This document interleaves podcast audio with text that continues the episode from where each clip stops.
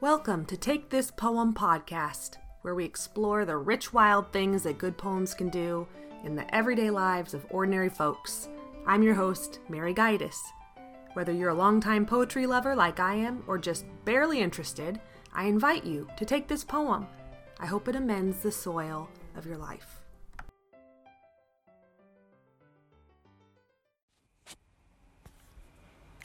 Hello, dear listeners. I'm not in my closet today. I'm in my other office out in the world, which is my van in a parking lot.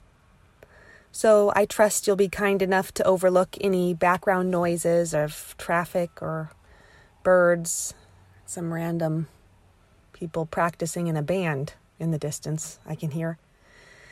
Today's episode is going to begin with a sound file sent to me by a listener whom I did not know before beginning this podcast. So that poetry connection with a heretofore stranger is a special thing. It makes me feel more friendly toward this technology these days that was able to bring us into communication. I've since learned a little more about Caitlin Wachter, who is a full time university student. She was introduced to Eugene Field, Frost, Stevenson, Shel Silverstein, and Poe as a young child, so lots of good stuff when she was a little one. But she discovered writing poems in middle school. So while she's been writing poetry ever since she was 12, she only started sharing her work a full 15 years later, more recently. She's been published in an anthology, and she's challenging herself to try writing and reading in new forms. She invites you to reach her via email if you like, so I'll include her email address in the episode description today. So, the first poem you'll hear today is Caitlin's original work. And after that, I'll read a poem that her poem made me think of. I personally love when poems talk t- together, when they get together and have a chat. It's really a thrill to me to pair up poems and see what they say. So I hope you enjoy it too, and that hearing these two poems today makes you see the world around you with interest and compassion. So, first, Caitlin Wachter reading her poem, Broken Seashell. The shell I hold is blackened by nature, chipped by the sea, and dulled by time spent rolling among the waves. It washed ashore while I was walking the beach with my grandfather some dozen years ago. We had been ambling along in silence through the afternoon, my teenage hands seeking the treasures offered by the tepid Atlantic. My grandfather looked at the black shell missing a corner and all of its shine and said, You don't want that one. It's broken. I looked at him, startled. Why? That's exactly why I like it.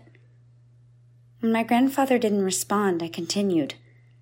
The broken parts tell its story. Has it come from the deep ocean?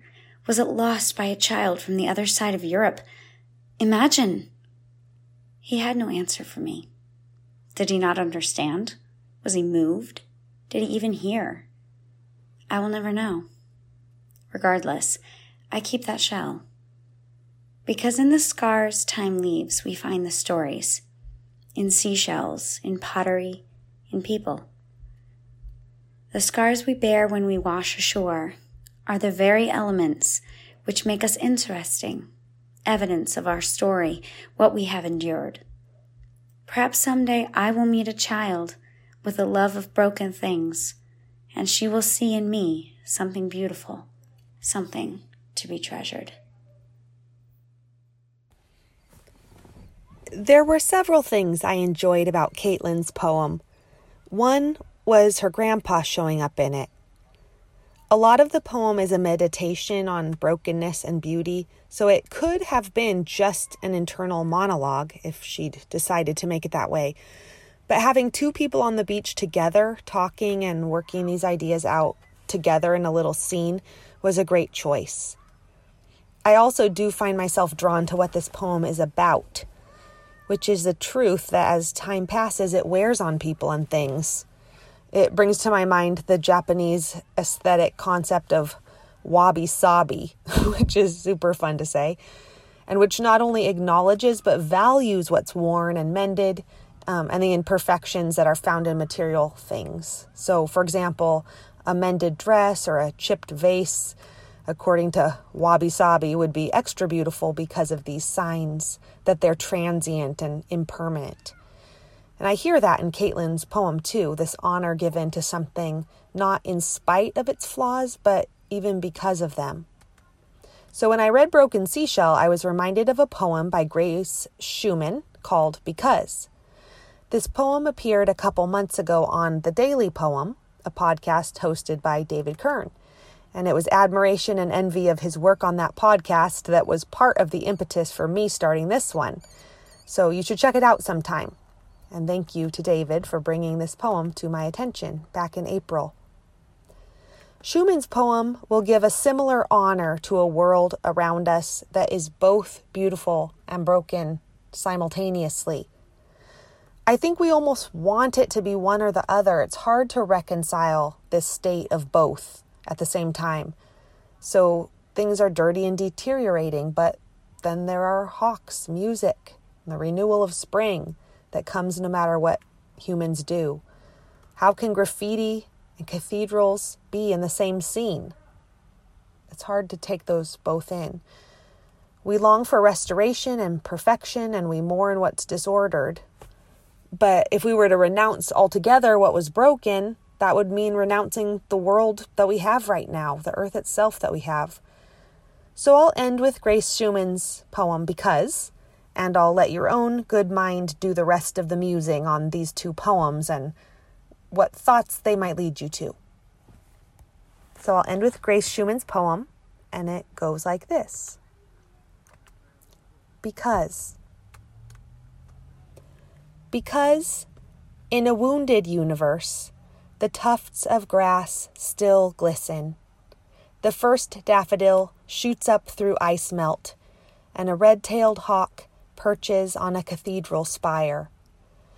And because children toss a fire red ball in the yard where a schoolhouse facade was scarred by vandals, and joggers still circle a dry reservoir because a rainbow flaunts its painted ribbons and slips them somewhere underneath the earth, because in a smoky bar the trombone blares louder than street sirens, because those who can no longer speak of pain are singing. And when on this wide meadow in the park a full moon still outshines the city lights, and on returning home below the North Star, I see new bricks and glass where the towers fell and I remember my lover's calloused hand soften in my hand, while crabapple blossoms showered our laps, and a yellow rose opened with its satellites of orange buds. Because I cannot lose the injured world without losing the world, I'll have to praise it. Part of my vision for Take This Poem was to have it be interactive I imagined it as a virtual bonfire poetry reading where friends, family, local poets, and you can come together to warm our hands on some poetry. So, what would that look like? Well, I'm glad you asked. You could send me a voice recording of you reading a poem to be included in a mailbag poetry reading. Commenting on the poem is welcome, but optional. Don't be shy. It's the only voice you got, what better use for it do you have than reading beautiful words out loud? Also, you could request a poem that you'd like to hear me read and ponder on the show. Or tell me what you've been thinking about these days, and I could play literary matchmaker and choose a poem for you. And by the way, I am aware that I have a small but loyal following of youngsters out there, and these invitations are all open to them as well. Send any of these or other ideas you have to take this poem podcast at gmail.com and join me in sharing good poems with this little community. I hope to hear from you soon.